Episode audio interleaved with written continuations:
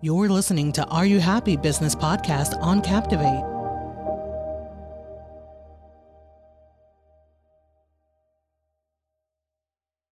Hello, Are You Happy Podcast? I'm here today with Joree Rose. Thank you for being on. Joree helps people have a better relationship with first themselves, but also their spouse and or their children. She's a host of the podcast Journey Forward with Joree Rose.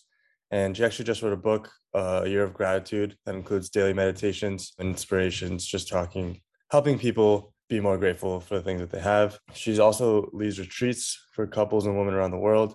She actually has a virtual retreat coming soon in September with five different experts cultivating satisfaction, even though you're not exactly where you thought you would be, just cultivating that satisfaction. Joy, would you mind taking it away and just giving us first a synopsis of like what's going on in that virtual retreat, just like your origin story, like how you got here to the point where you are now?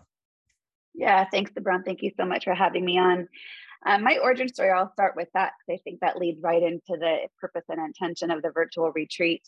But I am one of those people, like many others I know, who, you know, just kind of check all the boxes in their life and just did what they thought they needed to do and in the hopes that when all those boxes were checked they would feel happy fulfilled satisfied aligned you know authentic in their life. I just kept doing what was next what was next what was next. Lo and behold i woke up one day in my early 30s and i kind of had this existential crisis of how did i get here? I didn't remember making the conscious choices to get to where i was. I was doing the next logical step, but didn't really know myself well enough to pause and ask myself, is this really what I want to do? What my bigger life purpose? What's my intentions? And really, even just who am I? At the time, you know, being married to my high school sweetheart and having two young daughters, it really posed the existential crisis because I had had everything that I had set out to achieve. And yet, while I was happy and my life was fairly easy, I wasn't really fulfilled.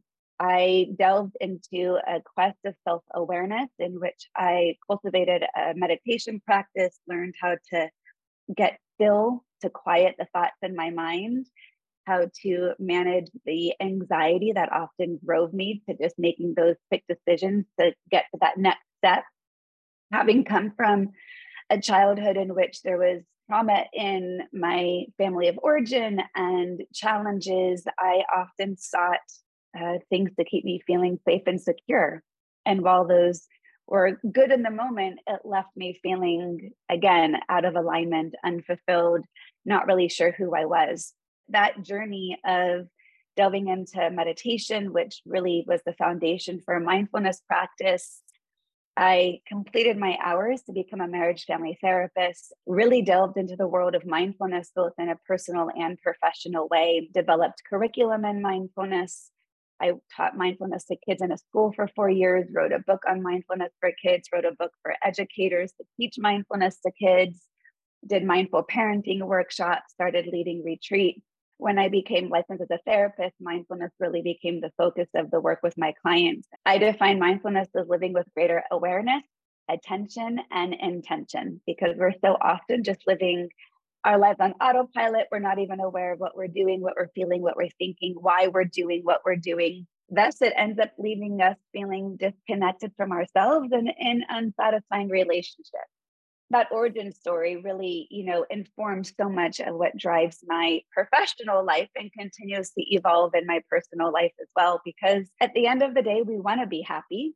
The things that we think make us happy are often external to us but they're also fleeting right? That car or vacation great new pair of jeans or shoes you know a great meal out like they're temporary until we can know who we are understand what's going on inside of us then none of it matters. I'm really fascinated by people and relationships. I always have been. And I'm in the business of helping people be in better relationships by understanding who they are and what's preventing them from having better relationships with others. That's really how I got to where I am. That transformation was not an easy one. I ended up getting divorced in my mid 30s, which I never thought that would be something that would have been part of my journey. And it's forced me to really get clear on that mindfulness practice of being aware of what's arising in each present moment, my thoughts, my emotions, my people around me, paying attention to how I typically respond, you know, looking at my mindset, my habits, my patterns, my narratives of how I define myself. And then having really clear intention on why am I doing what I'm doing? What's driving my decisions? Is it anxiety driven? Is it motivated by safety or security? Or is it really in alignment with my heart? So that that's really how I got to where I am. That's awesome. I feel like everything, the things that you're doing are very like people. I talk to people about happiness all the time, but the things that you're doing about mindfulness and all the other stuff is like very implementable things that lead to happiness.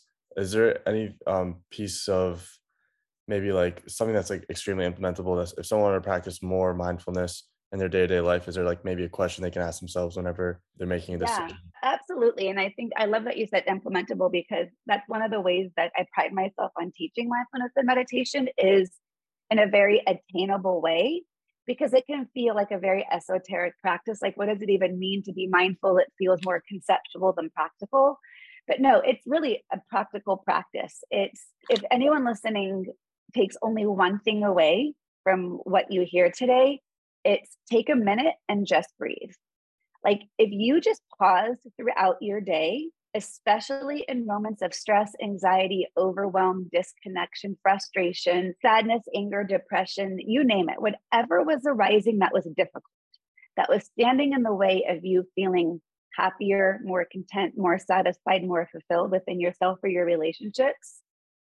If you just pause and took a minute to take some conscious inhales and conscious exhales. That is almost enough because that one moment of breathing is going to put you on a different trajectory from reaction to responding with intention. When you take a minute to just breathe, it's going to calm your brain, it's going to calm your body, it's going, going to get you present. Oftentimes, we spiral about things in the past or things in the unknown future. But when you pause and breathe, it brings you right back to the here and now. And even if the worst case scenario is happening in this moment, as long as you're breathing, you're already getting through it. It's really that simple. Not always easy, but it's that simple because if we can just pause and breathe, then we are also able to be more accepting of what's arising in this present moment. So much of what causes us frustration is when we cannot accept what's here. We're denying, resisting, ignoring, pushing away, pushing down, pretending it's not happening because we don't like it.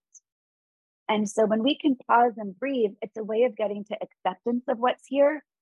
But my clients always say to me, Joree, how do you accept what you don't like? Like, how can I accept what's happening in this moment if I don't like what's happening? My response is always not accepting it doesn't make it go away. It only makes your reaction to it bigger. And as long as our reaction is bigger to whatever we're not liking, how do you think that's going to make us feel? Is that going to tend us towards more peace and ease and flow and alignment and happiness? Or is that only going to keep us aligned with frustration, irritation, overwhelm, dissatisfaction, unhappiness? Really choose the path you want to be walking down. Life is going to throw its curveballs. How you respond to those that impact how it affects you.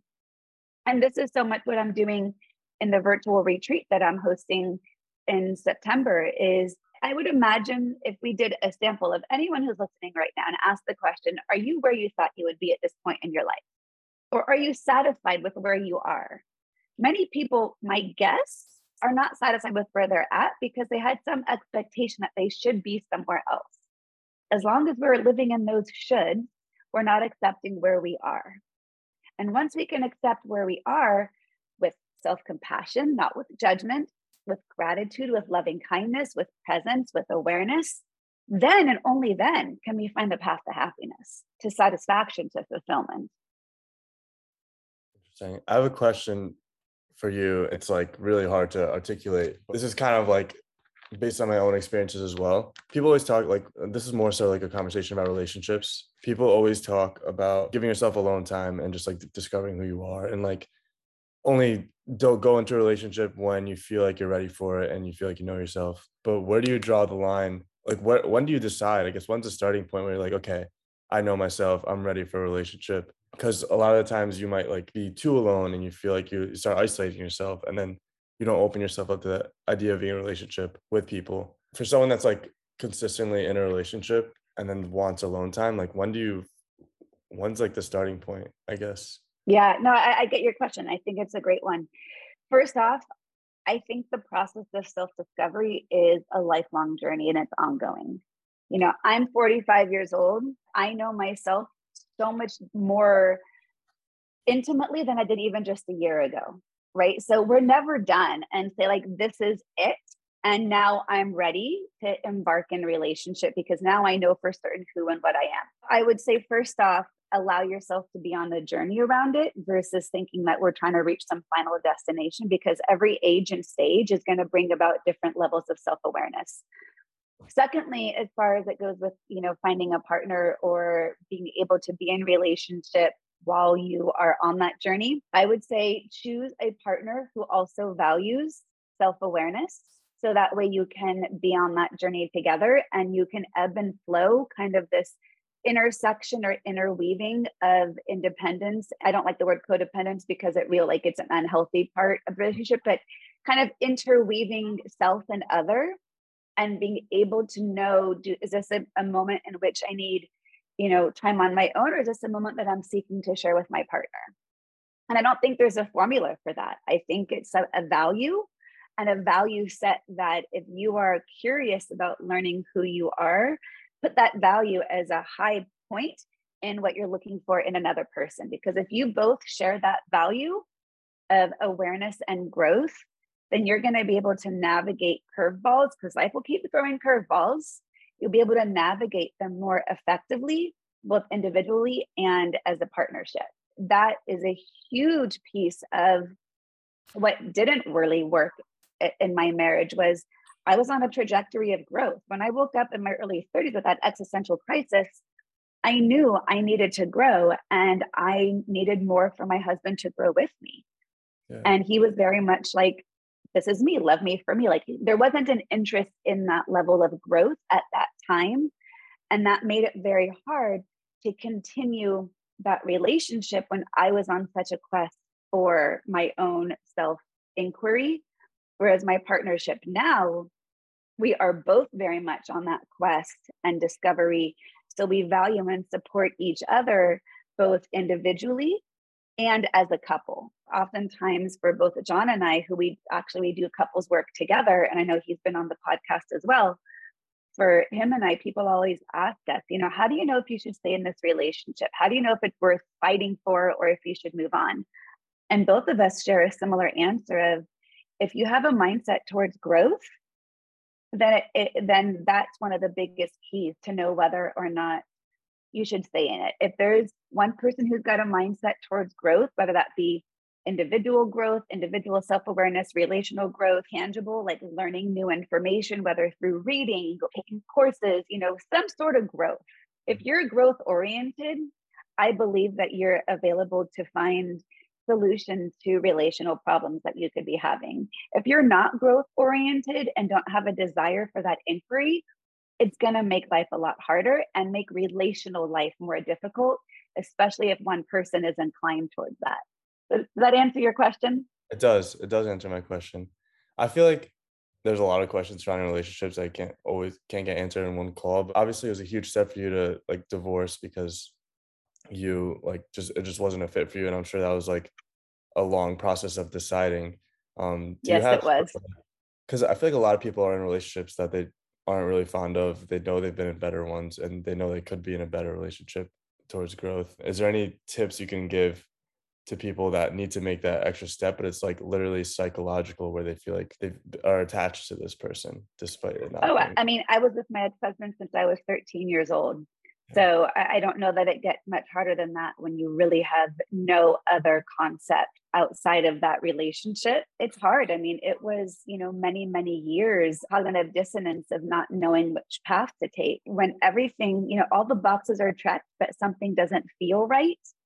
That's a really hard one to settle with because when there's nothing really, quote, wrong, but it is that existential misalignment, don't discount that your own internal barometer more so important than the logic in your head because people often dismiss their internal guidance system, their intuition, their gut check, just how it feels. And we rely too much on but the boxes are all checked. But I've been in this relationship for so long, but it's not that bad. Yeah. Right. So I don't think there's an easy answer to how to do that, but one in which requires a lot of self compassion. Mm-hmm. If something doesn't feel right, it's not right. Think about how we can use our own internal guidance system of what feels right when we're out in the world. If you're in a new city and you're walking down the street one night, you're going to have a gut check of whether or not this neighborhood feels safe or it doesn't feel safe. And you're going to likely rely on that to make your decisions on where you decide to hang out in a new city, right? If you don't have kind of the check boxes to know, like logically, is this a good or bad place? You're going to rely on your intuition and your senses to help give you that information, right? I'm sure those people listening can find a time in which they would tune into, or even just walking past a person on the street. Does this feel safe or does this feel out of my comfort zone? So we can rely on that quite often in our everyday lives. But when it comes to big decisions, we tend to dismiss that piece of our barometer that is really important. And then there's the other really logistical piece either, but I put so much time into this relationship. Okay, I can respect that. You've put time and energy and attention. You don't want to like waste time. But if you have a growth mindset, you're not focused on what I'm losing, you're focused on what I learned. Right? Because every hard situation is teaching us lessons, should we choose to see it that way. For many people, it's the other part of, oh, but I don't want to break up the family for the kids. Okay, I really respect that. I hold a lot of value on parenting. Are you role modeling the relationship you would want your children to have? Are you role modeling loyalty at all costs, loyalty in lieu of happiness? What is it that you're role modeling? The other piece of it really comes down to you have this one precious life. Do you want to wake up every day excited for it? Or do you wake up every day going, what do I have to do to get through today? Because one of the things that most of my clients come to me and say, I don't want the next five years to look like the last five years. And if that's the case, then let's understand what hasn't worked the last five years and let's figure out how not to create the very same thing that you don't want. Because that's the autopilot part of our life, doing the things we know we don't like and then wondering why aren't I happier? It's that attachment. Whole- you feel like you're wasting time. It's like the psychological piece of it's like almost like an addiction retreat back to a bad relationship or bad habits. Exactly, exactly. And so understand that path towards happiness, fulfillment, satisfaction, alignment, deeper connection, that is not an easy path. I'll be honest. It's a lot easier to stay stuck yeah. because you know what to do there. It's familiar, it's habit, comfort in our dissatisfaction. We're also attached to our narrative of dissatisfaction. Mm. We complain about it to our friends. But what would we talk about if we weren't complaining all the time about other people in our life or things not working out the way that we want? So we'd have to adopt a new narrative of what would it look like if I were actually happy? I'm the one in control of that.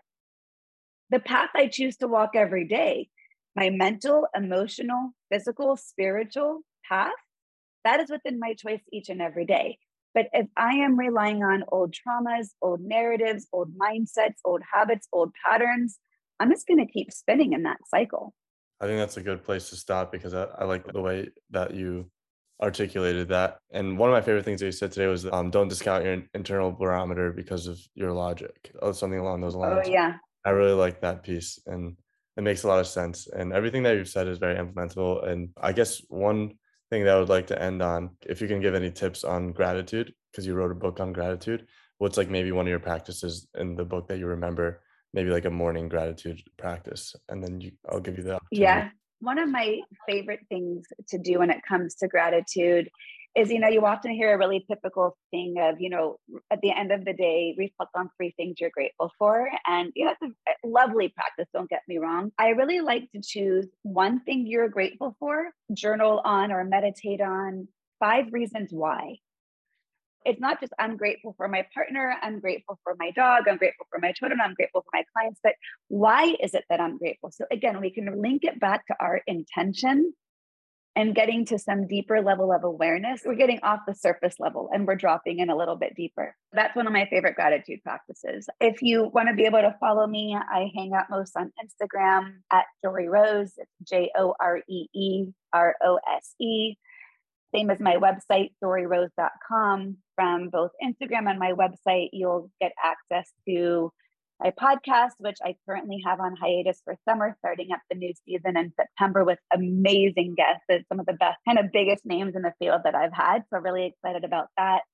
My virtual retreat is happening starting September 17th, and that's a free retreat that's um, going to be with five amazing experts to help us bring more satisfaction into different aspects of our lives. Starting in October, I have my signature course called the Journey Forward Immersion, which is a live eight week course in which I walk you step by step on understanding who you are and what you want and how to get there.